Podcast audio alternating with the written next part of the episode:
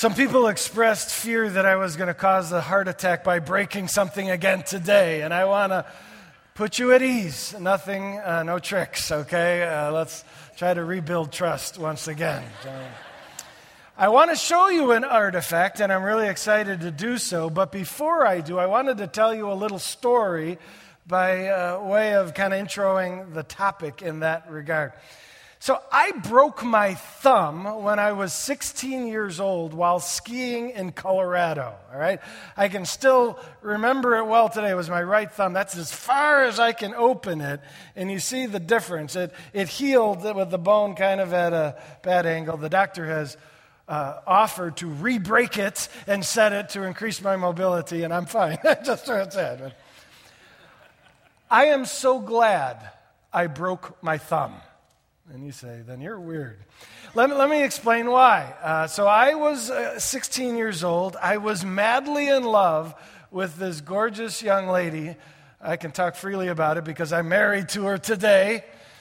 Uh, but she was not in love with me. I was way out of my range. I had no business uh, setting my sights that high. Uh, Jen saw me as a friend, but nothing more. Well, on this particular winter, there were about ten families of friends that all went skiing together at Winter Park. And Jen's family and my family were two of those families, so I was so excited to be with her. And I hoped that maybe my skiing expertise may catch her notice, all right? Yeah, you can tell already that didn't work as I had planned, did it? Honestly, I, I if I had broke my thumb doing like a triple flip on a double black diamond, you know, that would have been one thing. I broke my thumb on a beginner's hill, standing still. Yeah, I I came skiing up, I stopped, fell over, and broke my thumb. Can you believe it? And it was a bad break. The the jagged ends of the bones were jabbing into the, the muscle around it, and it hurt so bad, I thought I was going to vomit. Have you ever had pain to the point of nausea? Well, Jen comes over to me. She goes, "Did you hurt yourself standing up and falling down?" I'm like, "Oh, yeah, a little bit," I said. And I thought that puking on her skis was not going to be a way to win her. And so I wanted to uh, throw up in privacy. So I skied away from her to go over to some trees because I didn't want her to see me uh, do that. And she skied over to me. Jen's a very compassionate person. So then I skied away again, faster this time. And she followed me again. And then I skied faster. And it turns out she's a really good skier. And so we were... No joke. Racing down the hill, I'm trying to get a place to toss my cookies in private, and I couldn't get away from her. Well, got to the end of the hill, and I, I realized that the nausea was starting to fade, and I probably wasn't going to have to vomit, but I was still in immense pain. And I said to Jen, "Believe it or not, I think I may have broken something in my thumb." I said, "You go join everybody. I'm going to wait in the lodge until the end of the day, and I may have a need to go to the hospital." And and Jen said, "Well, I can't leave you alone." I'm like, "Oh, okay." Uh, she said, let, let them go. I, I got to stay with you." And so, though I was in pain, I forgot about it because we sat by a crackling fireplace in that ski lodge, and we sipped all afternoon hot chocolate and told stories of her life and of my life. And in that moment, Jen and I, or I was already in love, but she started to have feelings for me. Isn't that beautiful? I'm so glad I broke my thumb.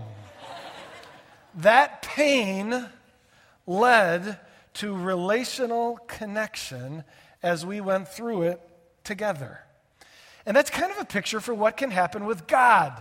None of us want pain in our lives, do we? We would prefer that nothing be broken, that it all be smooth sailing. But the reality of life is that sometimes we go through painful ordeals. And yet what we're about to discover is that those seasons of great pain can result in a season of great relational connection with God, where we fall in love with Him at a whole nother level. Sometimes so great is the relational connection we receive with God that some even say, you know what, I think I may be glad I went through that because my relationship with God is marked forever. That's what our passage is going to teach us today. And I'm so excited to dive into God's word, but before we do, we have a museum we must visit once again. Welcome back to the Oriental Institute at the University of Chicago. Back in the early nineteen hundreds, archaeologists were digging in the ancient city of Babylon, presently located in the southern part of Iraq. This was the capital of the mighty Babylonian Empire back around six hundred B C. It was the famous Nebuchadnezzar who made Babylon the capital and turned it into the extraordinary city that it became. And one of the places that he decked out to the extreme was the Ishtar Gate. It was the main gate into the city of Babylon, and he decorated it lavishly. In fact, these two lions made of glazed brick here at the Oriental Institute come from the Ishtar Gate built by Nebuchadnezzar, king of Babylon. Can you believe the beauty and how well preserved these glazed bricks are? Folks, if, can I remind you just for a moment about the, the biblical uh, significance of the city in the days of Nebuchadnezzar? Nebuchadnezzar conquered, destroyed the southern kingdom of Judah and took away the people as uh, prisoners of war. And some of the people that were brought to Babylon were famous biblical characters, namely Daniel, Shadrach, Meshach, Abednego. They most likely were dragged to the city as prisoners and passed through the Ishtar Gate. Can you imagine these biblical characters passing by these very lions? And it's also significant to think about how these glazed bricks are made.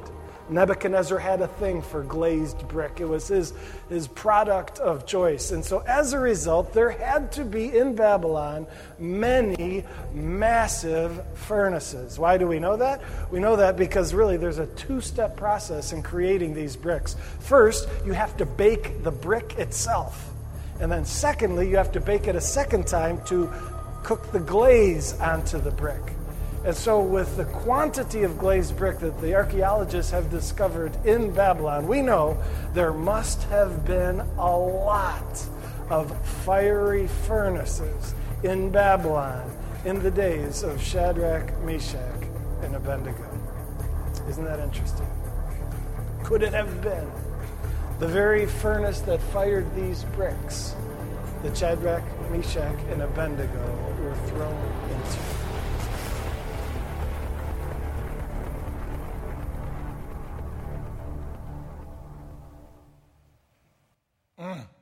I want to go to the museum. Let's let's move church, shall we? Let's all go right now. We'll try to cram in there and see.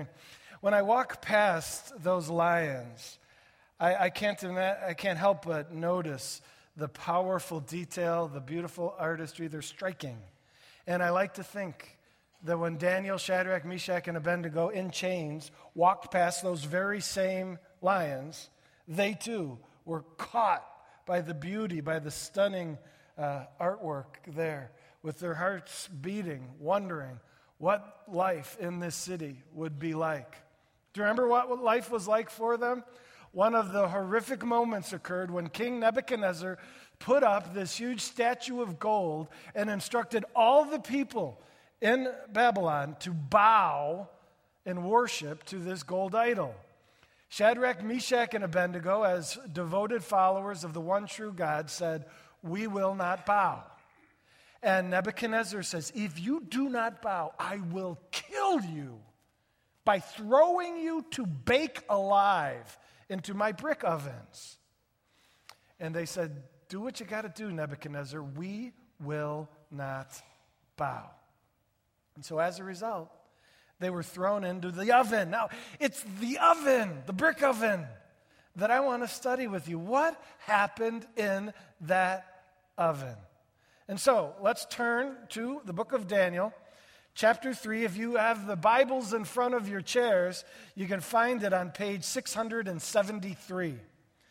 Verse twenty says this: Nebuchadnezzar ordered some of the strongest men of his army to bind Shadrach, Meshach, and Abednego and to throw them into the blazing furnace. Now, I'm going to say something that's ridiculous, but I wish it was me. I wish I had been thrown in that fiery furnace. And you say, what in the world are you talking about, Jeff? Folks, when you see what happens in that furnace, what they get to experience, you're going to say the same. It was an opportunity of a lifetime. Next verse. So they tied them up and they threw them into the furnace, fully dressed in their pants, their turbans, robes, and other garments. And because the king in his anger had demanded such a hot fire in the furnace, the flames killed the soldiers as they threw the three men in. You talk about a hot furnace. The soldiers, as they got up to the door, the heat was too much, and they were killed by it. Verse twenty-three, so Shadrach, Meshach, and Abednego, securely tied, they fell into the roaring flames. I just want to make a comment there. Fell. They're bound securely, and they fell. I think the falling points to the fact that this binding was in to- total. Not only were their arms bound, but their legs were bound as well. And so they literally just fell because they couldn't stand. They were that bound. And that's going to be significant later on. Verse twenty-four. But suddenly Nebuchadnezzar, the king, jumped up. Apparently he was sitting in a throne. So he stands up in amazement and he exclaimed to his advisors, didn't we just tie up three men and throw them into the furnace? Yes, Your Majesty, we certainly did, they replied. And then here's my favorite verse in this passage. Verse twenty-five. Look, Nebuchadnezzar shouted, I see four men unbound, walking around in the fire, unharmed. And the fourth looks like a god. Oh. You know who's preaching in some ways? Uh, Nebuchadnezzar is preaching. This verse that we're going to uh, study together are the words of Nebuchadnezzar, a pagan king who observes something so profound, and he describes what he sees, and we are going to be blessed richly by the words of this pagan king. So you ready? First thing I want to point to is Nebuchadnezzar says, look, shouted Nebuchadnezzar. Uh, he's calling the attention of everybody who's there to this w- sight that he's seeing. He's so convinced that what's happening in the furnace is so significant that everybody needs to look. Everybody then and everybody today. Nebuchadnezzar's saying, people, you got to look at what I see. This will change your life if you understand what I see. And I believe that. Next, he says, in the fire. He sees these guys in the fire. And you say, why, why is that significant? God could have rescued them by transporting them in that way, in that moment, miraculously out of the fire. God could have swept them up. There's other biblical examples of God just, whoop, people disappear and reappear somewhere else. But God didn't do that. God said, no, guys, you're going to go in the fire. And God intervened, but he did not intervene by removing them from the trial.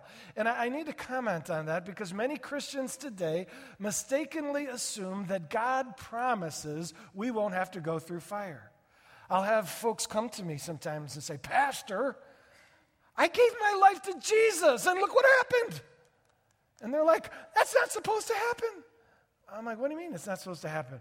And they're like, well, I thought that when you trust Christ, things go well for you. I'm sorry, you re- you didn't read the right Bible.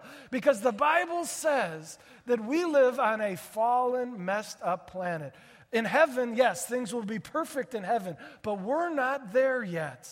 We have some remaining years on this ball of dirt called planet Earth, and this earth is marked by the curse. Our spiritual rebellion has caused things to go haywire, and as a result, there's all kinds of suffering that we will find in our life path. In fact, there's no problem. Jesus did not say, you will not experience trouble. Just the opposite. Jesus said, I promise you, you will face trouble in this life. You're gonna go through the fire. You say, well, this is like the worst sermon I've ever heard, you know? And and there is a good point, though. The, the promise isn't that you won't go through the fire. The promise is, God said, I'll be with you when you go through the fire. And we see that demonstrated in this verse. Uh, let's, let's go to this four men. Nebuchadnezzar says, wait, we threw three men in there, and I see four. And the fourth one, he looks like a god. I, oh, I just wish Nebuchadnezzar had described more of what he saw. But let's try to imagine. Apparently Nebuchadnezzar said, he's a fourth man. He looks like a man in some ways, but he is different. Maybe he glowed. Maybe there was a, a majesty. There was something undeniably divine about him. And folks, this is God in the fire. Uh, you know, some theologians have speculated that it's Jesus. It's the second person of the Trinity. And that very well may be. Others have said, no, it's, a, it's the angel of the Lord, or it's the Father manifesting. We could get into that debate. I don't think that's helpful. The important thing is that God is there with his people. And that is one of the things that the scriptures promise all over the place. In fact, there's a passage in Isaiah where before Shadrach, Meshach, and Abednego, the Lord had said, you're going to go through the floods and you're going to go through the fire. And God says, when you do, I will be with you. And the fire and the floods will not overwhelm you. That promise is there. Uh, one, one of my uh, uh, favorite promises is found in Psalm thirty-four, verse eighteen. It says that the Lord is close to the brokenhearted. The Lord is close to the brokenhearted. And you may say, hey, wait a minute, that verse doesn't make sense because God's omnipresent, so he's close to everybody and everything at all times. And the verse is not promising uh, uh geographic closeness. This is relational closeness. God says, when you're brokenhearted, when you're going through a hard time, God says, I promise to be uniquely close to you.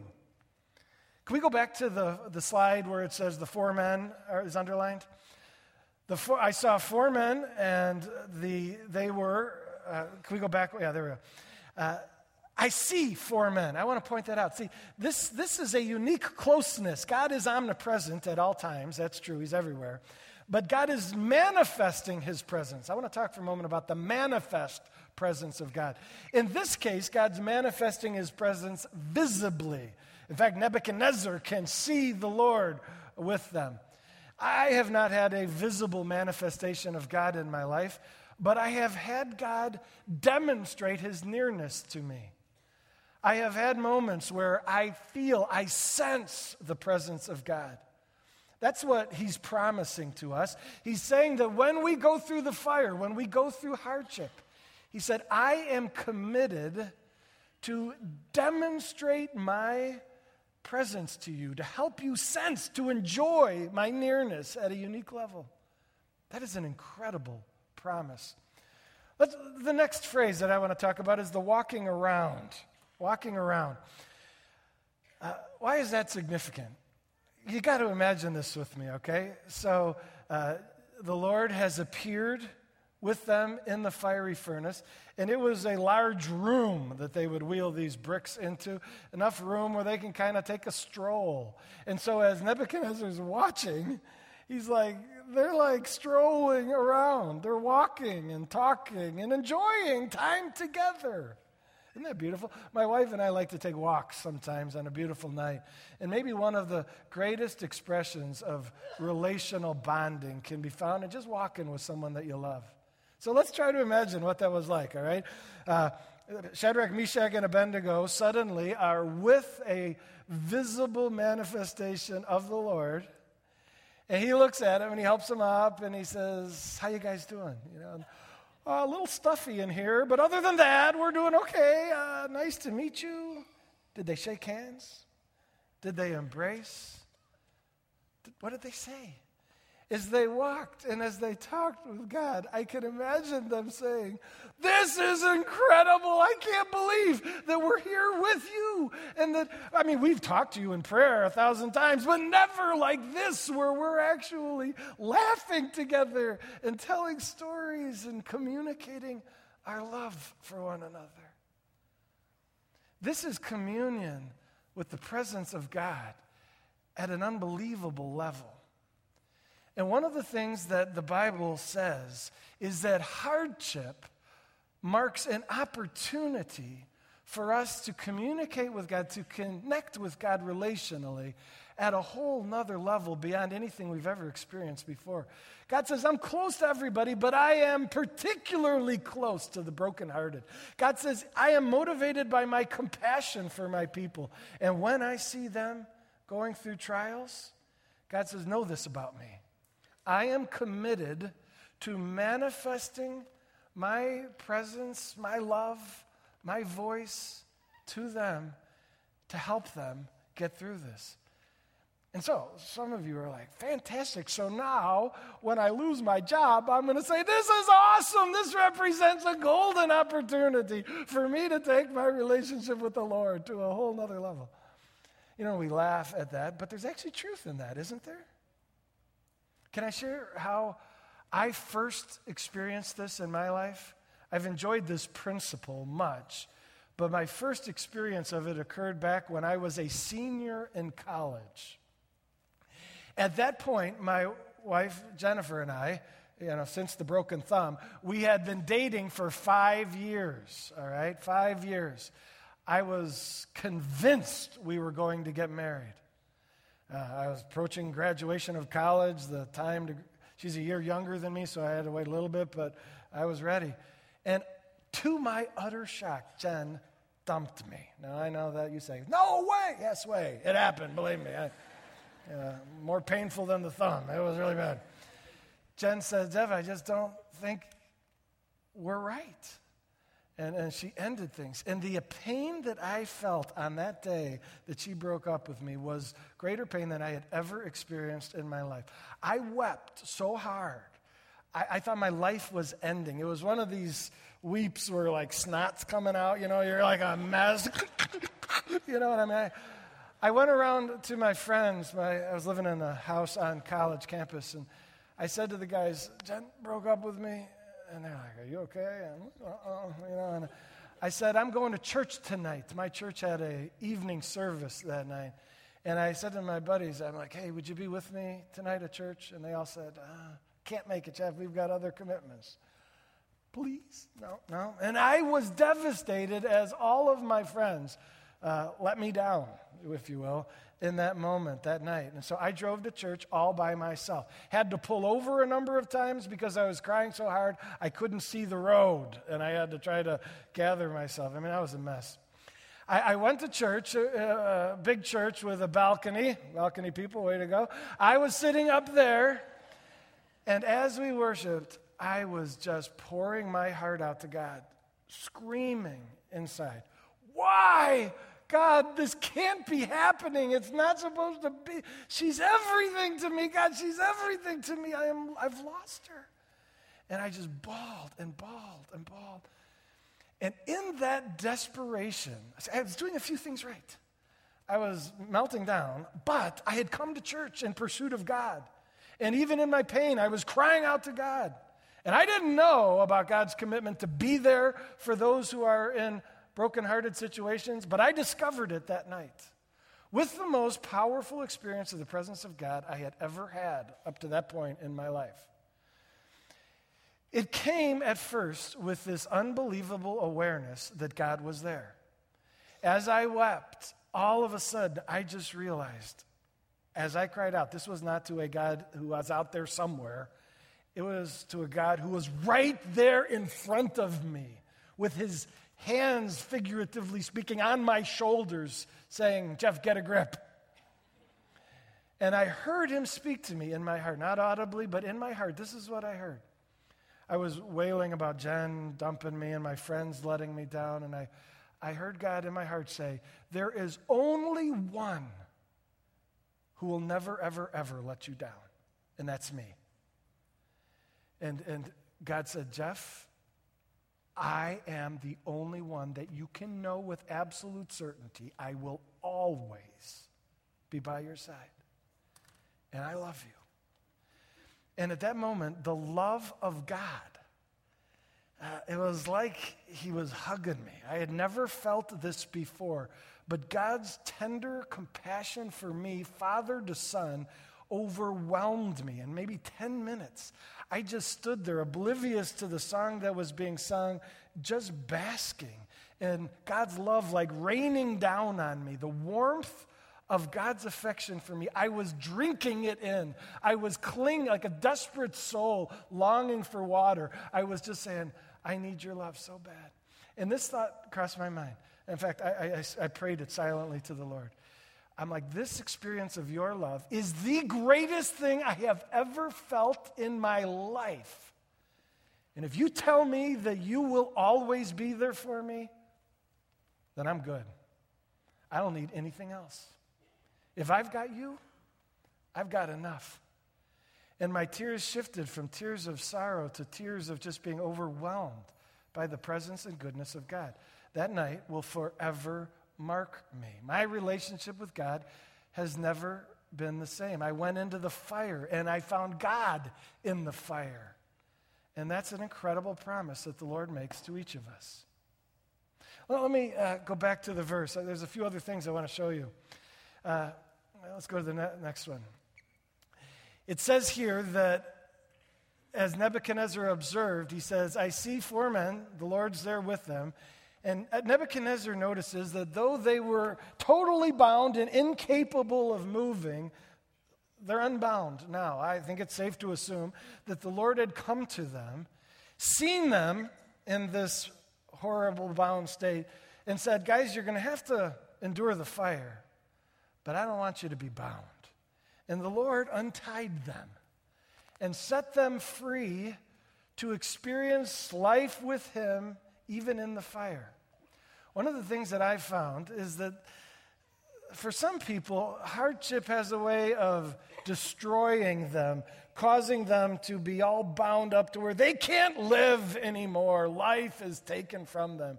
And God says, that cannot be. Even though you're going to go through the fire, because of my presence, I want you to be free. I want you to be able to dance, to live with joy in the fire. Some people assume that because I'm going through trials, all life ends. Well, not when you live in the presence of God. Uh, some people dance in the fire. Some people are in immense pain, yet at the same time, they are living life fuller than they did outside of the fire. And you say, how can that be? True life is found in this connection with the Lord. Jesus said this once where he said, you want to know what eternal life is, true life? Eternal life is this, knowing God. That's the essence of what life is. And so if in the fire, though we're in pain undescribable, if we're connecting with the Lord, we are starting to taste life at its extreme level, leading some people to, quote, Charles Dickens and say, those days were the worst of times, and yet they were the best of times because I found God in that in a way that will forever make that a precious, sacred season of life. Yeah, we have to go through the fire, but we don't have to be bound. Through the presence of Jesus, we can be free to live fully. One more thing. Unharmed.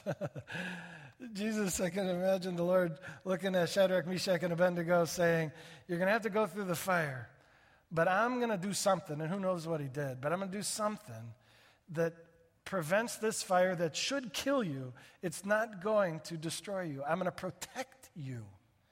And one of the things ha- that happens in life when we go through hardship is that hardships that would normally have been too much for us, wiped us out, the Lord does something by his presence that enables us to endure. I was praying with a, a gentleman in uh, our church a couple weeks ago who's going through a hardship undescribable for me. I mean, I can't even imagine it. And his strength in the midst of that hardship so stirred me that I, I said something to him. I said, if I were going through what you're going through, I would never be able to be as strong as you are. And he said, yes, you would. Uh, the, the parishioner was preaching at the preacher at that moment. He goes, yes, you would. The same strength he's giving me, he'd give you. And I'm like, I guess he's got a point. We assume I'd never be able to endure cancer. I'd never be able to endure bankruptcy. I'd never be able to endure this or that. And yet, when we encounter the presence of God, when he's got his arm around us, when he's saying, listen, I'm here for you, we find ourselves capable of enduring things we never thought we'd be able to endure. It's a miracle. It's a miraculous protection of God enabling us to go through fires we never dreamed we could possibly endure. The presence of God is unbelievable. Can I just share? I have been enjoying it these days. This, this dynamic has been uh, my story this last year. Now, not nearly as bad as some fires, but leaving a church that you've been a part of for twenty years, leaving your home, leaving friends that have been your family for twenty years, going through a long season of about seven months where I knew I was leaving the chapel, but I had no idea where I was going. I had thought the compass was going to be it, but things weren't happening quickly, and I thought maybe I'm wrong. And I, I, I knew the, the difference was I'm a little more mature this time, and I knew this principle. And I said, God, this is a fire of sorts. My whole life is up for grabs. But I know that you have a curious propensity to manifest yourself to those going through the fire. And so I said, if I got to go through this, I'm going to lean into it. I'm not only going to say whatever, I'm going to embrace it and say, God, if I've got to go, I, I'm speculating, hopefully, that I'll never have to go through another year where my whole life was up for grabs, where I didn't know where I was going, where I didn't know what my future was. I, I pray I'll never have to go through that again, I thought, but I'm going through it now. And if I've got to go through it, let's squeeze every drip of relational developing potential in this experience. And I, this last year, has been the, the worst of times and the best of times for me. It was really hard. The Griffin family has shed a lot of tears, and yet I have enjoyed God. You know, I'm, normally I'm able to say, I'm the pastor of the chapel. I've had some position to ground my identity in. Haven't had that. I've looked and said, Lord, I don't know what my future is. All I know is I've got you, and you're enough for me. And my quiet times as I clung to the Lord were infused with a fresh dependency and embrace of my identity in Christ at a level that I have not experienced ever before. And so I will tell you, this rings true. You got fires. Maybe you're in one. Maybe one's coming. Maybe it's a huge fire. Maybe it's a small fire. But we've all got hardship. I would encourage you to embrace every one of them. Grab it. And say, Lord, if I must pass through, let this season, let this moment, let this situation be an impetus for me to find connection with you at a deeper level than we've ever enjoyed before. Amen? There's a, uh, a precious, precious family, the Espinoza family in our church. I had the chance to meet them. And they've been going through a huge fire revolving the health of their precious little daughter, Abby. And you need to hear their story.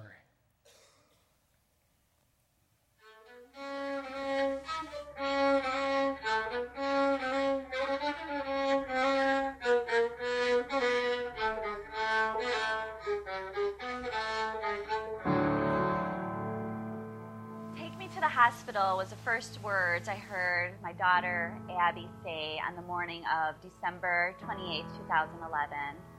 She had complained the night before that her side was hurting, and when she woke up in the morning, she was in excruciating pain. As soon as we got to the hospital, the doctors um, did a C T scan of her abdomen, and after a couple minutes, um, they called me and Lewis to the room to go over the results.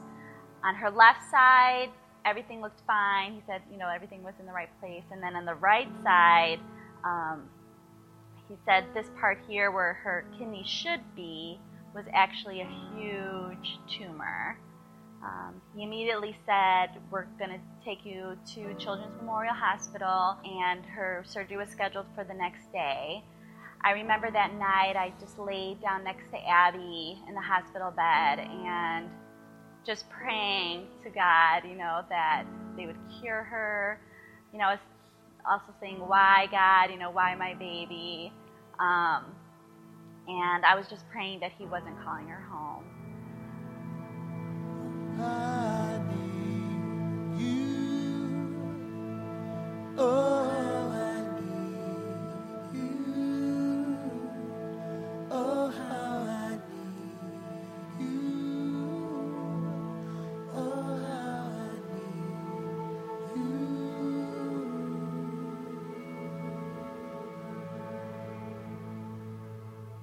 So she was scheduled for um, surgery the next morning, and after four hours, we went to go see her in the recovery room. The nurse had said to us that they actually did not remove her kidney, and uh, Lewis and I were thinking, oh, we're, you know, maybe they were able to remove the tumor without affecting her kidney, but it actually was a lot worse. Um, they said that the tumor was so big that it had spread to her lungs, her liver, and was actually stuck onto her colon, and the surgeon was afraid to um, do anything in fear that she would lose part of her colon. The plan was to start six weeks of chemotherapy in hopes that the tumor would shrink. Chemotherapy started. Abby, um, you know, got weak. Um, it was really hard on her. Um, and then after six weeks had passed, we went back to the hospital and found out that actually the tumor had shrunk to eighty percent the size. We just thought it was a miracle, that it was God. And um, they scheduled her surgery to remove the tumor and the kidney. We had this sense and feeling that God was there and that he was in control. I truly just fully had to give everything to God. So I began blogging, just my thoughts and my fears and my faith just came pouring out, and I just had this calming feeling that God, you know, his presence was with me, and the, the hymn, I Surrender All, just kept, you know, coming back to me, because I knew that's really all that I could do, if, and to just look to him to get us through this hard time. So the second surgery um, was scheduled, and the surgeon said it went textbook. The, they were able to remove the tumor and her kidney um, with no problems. And Abby now started twenty-six weeks of chemotherapy, and um, you know, it, it was hard on her, but I think the hardest part was her losing her hair, and she didn't really understand what was going on. And then also, you know, with cancer diagnosis, you know, stresses of life doesn't go away. So Eva was just an infant, a um, couple months old. And I think it was hard on Noah too, because him and Abby were so close and he didn't quite understand what was going on, but he was so supportive. He would play the viola for her um, when she was feeling down, and he even went to a couple chemotherapy sessions with her as well. On July twenty-seventh, twenty twelve, we got the great news that Abby was in remission, and that was a very happy day in the Espinoza household. And actually this July will mark two years that Abby's been in remission, and we just look back at that time and we see God's grace and how he was with us through the entire ordeal. And we actually just celebrated another big milestone, and that was that Abby was finally able to put her hair in a ponytail. It's been a day that we've been waiting for. We're just so thankful for our church and our family and our friends, and especially our God, because we know that he saw us through the whole time and he was there with